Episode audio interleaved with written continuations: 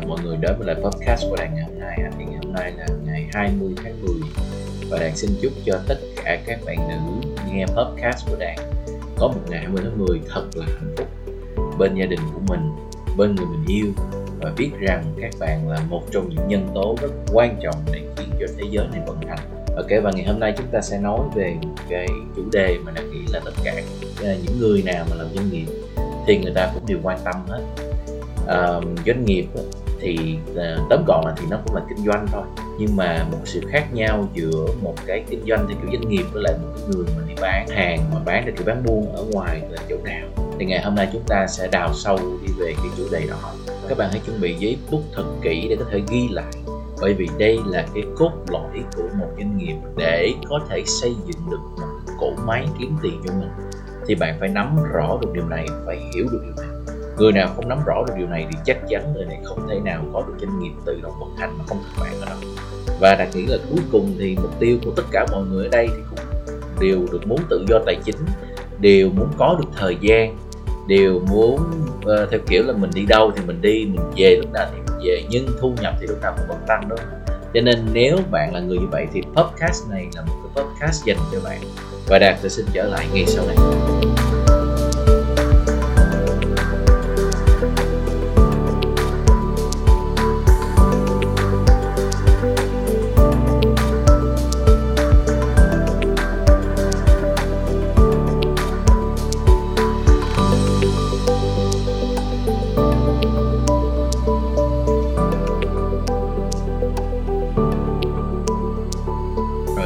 người này quay trở lại đây. Thì ngày hôm nay một trong những chủ đề mà mình sẽ nói về để làm sao mà có được một cái cỗ máy mà tự động vận hành một, có được một một cái cỗ máy doanh nghiệp mà nó tự động vận hành mà không có mình ở đó. Thì lúc đó mình làm kinh doanh nó mới vui, đúng không đạt à, nghĩ là người nào cũng thích tại vì người xưa lúc mà đạt lớn lên là mình cứ nghĩ là kinh doanh là mình lúc nào mình cũng phải đứng ở đó, lúc nào mình cũng phải có mặt từ, có nhiều khi là 24 trên 7 lúc nào mình cũng phải theo kiểu, phải làm rất là cực làm từ sáng cho tới tối luôn. Thì nếu như mà kinh doanh kiểu đó thì thôi chắc là tôi đi làm thuê cho nó nhẹ nhàng hơn. Um, tại vì nhà đạt ngày xưa là có bán tập hóa các bạn. Mà cái bạn biết rồi nếu mà bán tập hóa thì mình mở cửa từ sáng sớm là khoảng 5 giờ là mở rồi và mình mở khoảng tới 10 giờ 11 giờ mình mới đóng cửa. Và một cái điều ngày xưa là mình thấy mắc cười là nhiều khi có những người ở hàng xóm cái họ muốn đi qua họ mua đồ mà lúc đó là một hai giờ khuya họ gõ cửa mà khi họ gõ cửa thì mình cũng vẫn phải bán trời ơi, phải gọi là lúc đó là mình thấy là nếu mà kinh doanh kiểu này mà nó cực kiểu này, thì thật sự là nó không có đem lại cái niềm vui cho cuộc sống của mình. Nếu mà kinh doanh mà nó còn cực hơn đi làm thuê nữa, thì thật sự là nó nó nó nó nó nó mà luôn luôn làm cho mình bị stress, luôn luôn làm cho sức khỏe của mình nó hao hụt. Nếu vậy thì cái nó đâu có bổ ích gì đâu. Nếu vậy thì cái nó đâu có vui gì đâu lúc mà mình đi làm thuê á, thì đúng là mình không làm nhiều tiền thật nhưng mà mình làm nó còn rất là nhẹ nhàng đúng không? Mình còn có thời gian nghỉ ngơi cuối tuần thứ bảy chủ nhật rồi ngày lễ á, rồi nhiều khi mình còn được nghỉ bù nữa. Nhưng mà tự nhiên cái bắt đầu của mình mở một cái tiệm nào đó cái mình kinh doanh. Mà tự nhiên khi mình kinh doanh cái bắt đầu mình bị dính trong cái tiệm đó luôn. Và phải gọi là mình mình dính 24 trên 7 một, một năm là 365 ngày là mình cứ dính ở đó. Trời ơi rốt cuộc là mình mở mắt ra là mình thấy cái tiệm của mình rồi mình ngủ là mình cũng thấy cái tiệm của mình mà cái nhiều khi mình ngủ không yên đó, đúng không ạ? Đấy cho nên là một cái sự khác nhau giữa kinh doanh với lại bạn tự làm chủ. Những cái mà đã nói vừa rồi thật sự là nó là một một cái tư duy dành cho những người tự làm chủ. Tự làm chủ thì là bạn tự làm hết và bạn không có một cái quy trình không có một cái hệ thống không có cái gì hết. Nhưng bạn có biết được rằng là những cái người thành công nhất trong hành tinh này người ta đều xây dựng một cái cổ máy kiếm tiền. Mà cái cổ máy kiếm tiền này khi mà nó đã được xây dựng xong là nó cứ liên tục in ra tiền cho họ. Đúng không và cái cổ máy kiếm tiền này là nó ở dưới dạng một cái doanh nghiệp hay là một cái mạng lưới hay là cái gì đó, vân vân. Nhưng nói chung là nó là thứ mà nó mang một cái tính hệ thống. Cho nên là chủ đề ngày hôm nay là chúng ta sẽ nói sâu đi về cái tính hệ thống. Thật sự hệ thống nó là cái gì? Và cái cách nào để mà mình có được một cái hệ thống mà cho nó chạy, mà cho nó suôn sẻ, để mà mặc dù lỡ đi, mình nói lỡ, mình có chết đi chăng nữa, thì hệ thống nó cũng vẫn tự động vận hành và nó nó tiếp tục đem tiền tới cho mình, đem tiền tới cho gia đình mình. Và cái đặc nghĩ là cái đó là một trong những cái loại hình mà bảo hiểm tốt nhất đúng không ạ? Đấy, cho nên là ngày hôm nay chúng ta sẽ nói về một cái hệ thống. Ok, rồi thì bây giờ hệ thống thật sự nó là cái gì? Mình thì mình đi đâu là mình cũng nghe hệ thống này, hệ thống kia, hệ thống phân phối, hệ thống chuỗi cửa hàng, vân vân. Nhưng mà thật sự là mình có có mà thật sự là mình hiểu hệ thống nó là cái gì không cái này ok, thì bây giờ đạt cho các bạn một cái định nghĩa cực kỳ đơn giản. Hệ thống nó là một sự thống nhất về tầm nhìn, phương pháp và tư duy. Thì hệ thống thật sự là là nó là một hệ thống nhất về tầm nhìn của một công ty nào đó, của một doanh nghiệp nào đó, của một tổ chức nào đó, hoặc là của một nhóm cá nhân nào đó. Đúng không ạ? Tầm nhìn là ở đây là mọi người đều có một, mọi người đều nhìn chung về một hướng. Các bạn đều có một mục tiêu chung và tất cả mọi người đều cố gắng để mà cùng đạt được cái tầm nhìn đó, cùng đạt được cái mục tiêu đó, đúng không ạ?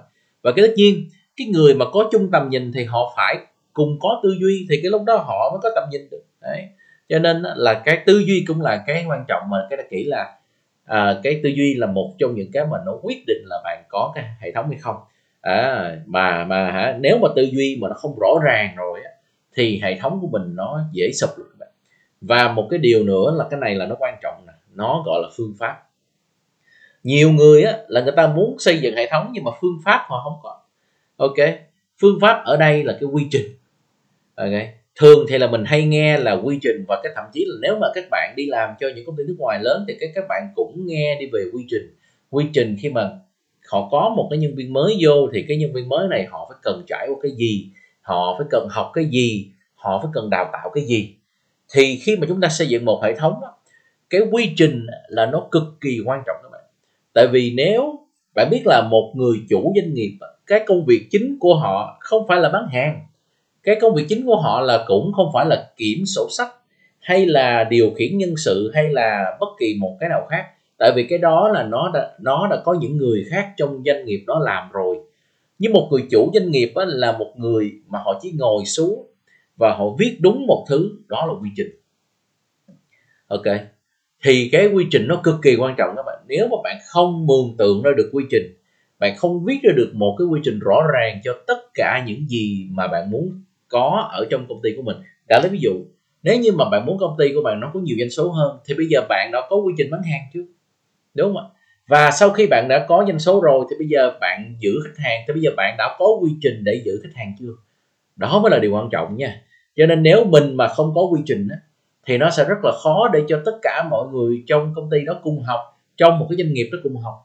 Quy trình là thứ mà nó phải gọi là nó rõ ràng mà nó rõ ràng tới từng bước luôn. Ok?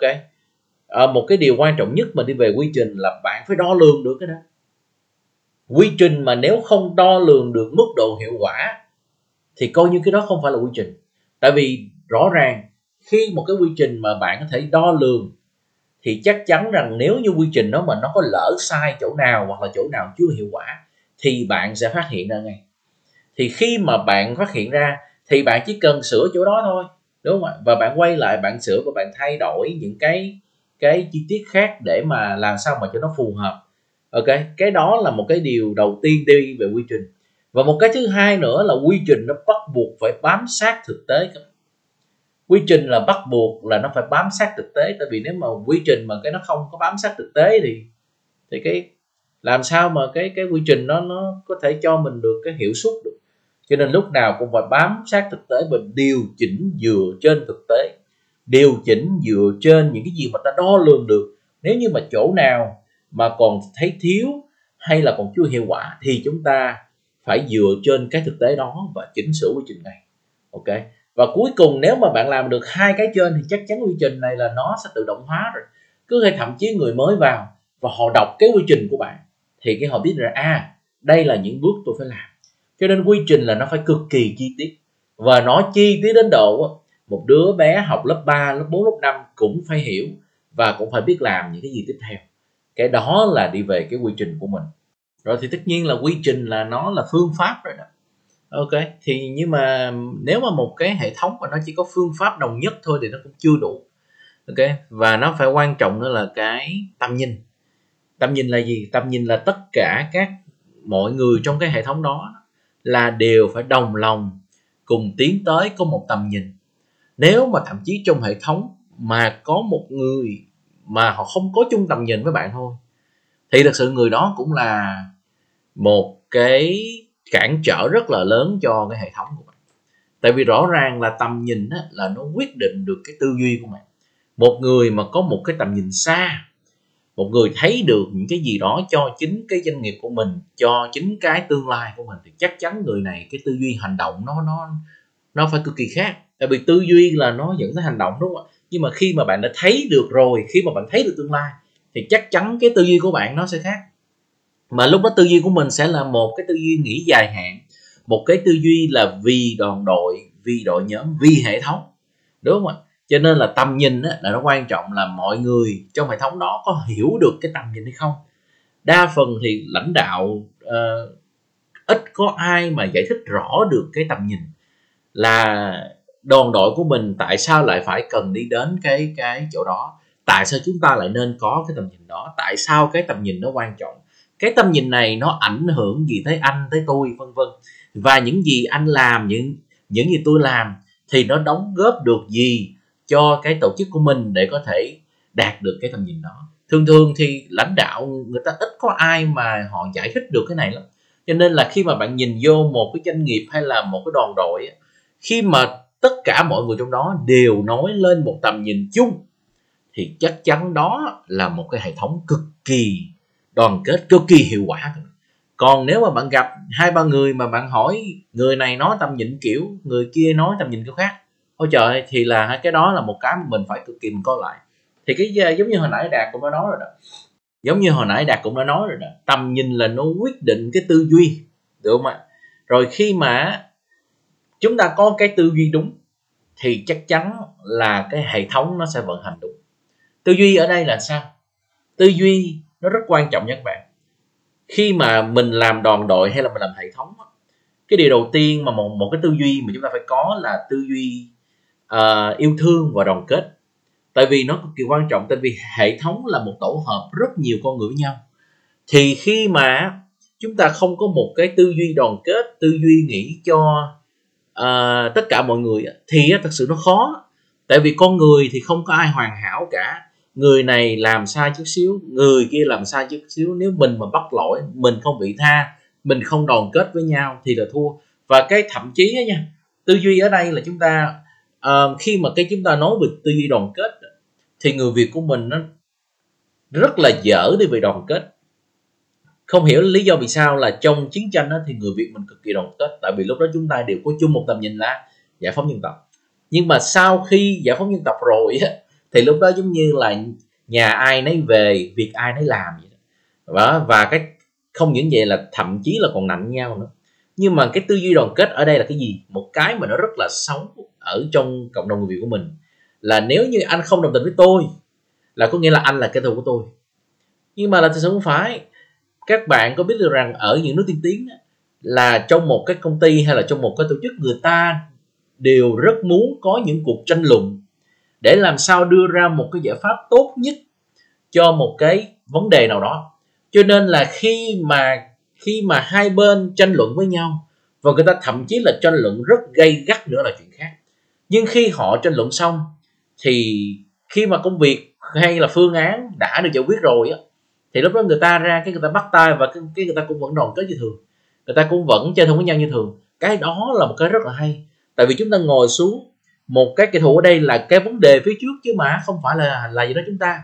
Nhưng một cái điều quan trọng là gì? Khi ta có tư duy đoàn kết á, là ta hiểu được rằng dù ta có tranh luận cỡ nào đi chăng nữa thì cho đến cuối ngày chúng ta cũng vẫn là một tổ chức cũng vẫn là một đoàn đội cũng vẫn là một hệ thống.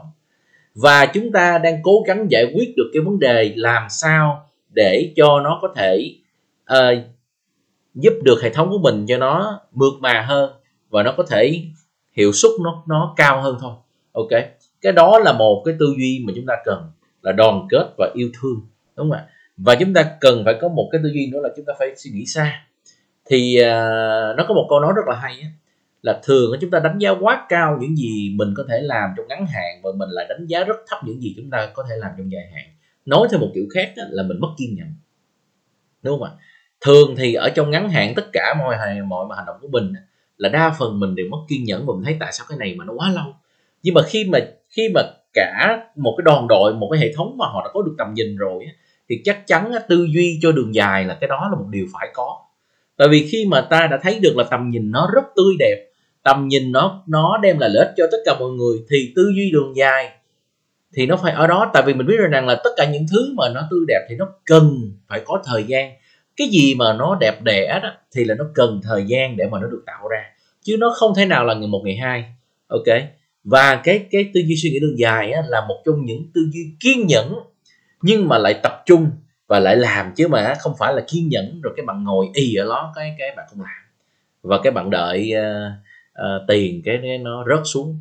Ok thật sự là cái điều đó không có. Bạn kiên nhẫn ở trong hiện tại nhưng mà bạn làm bạn làm và bạn đều đặn và bạn làm rất nhiều nữa là chuyện khác được không đó cho nên khi mà nhiều người hiểu được ba cái này nhiều người hiểu được về tầm nhìn nhiều người hiểu được về tư duy và nhiều người hiểu được về phương pháp, thì lúc đó xin chúc mừng, bạn có được một hệ thống.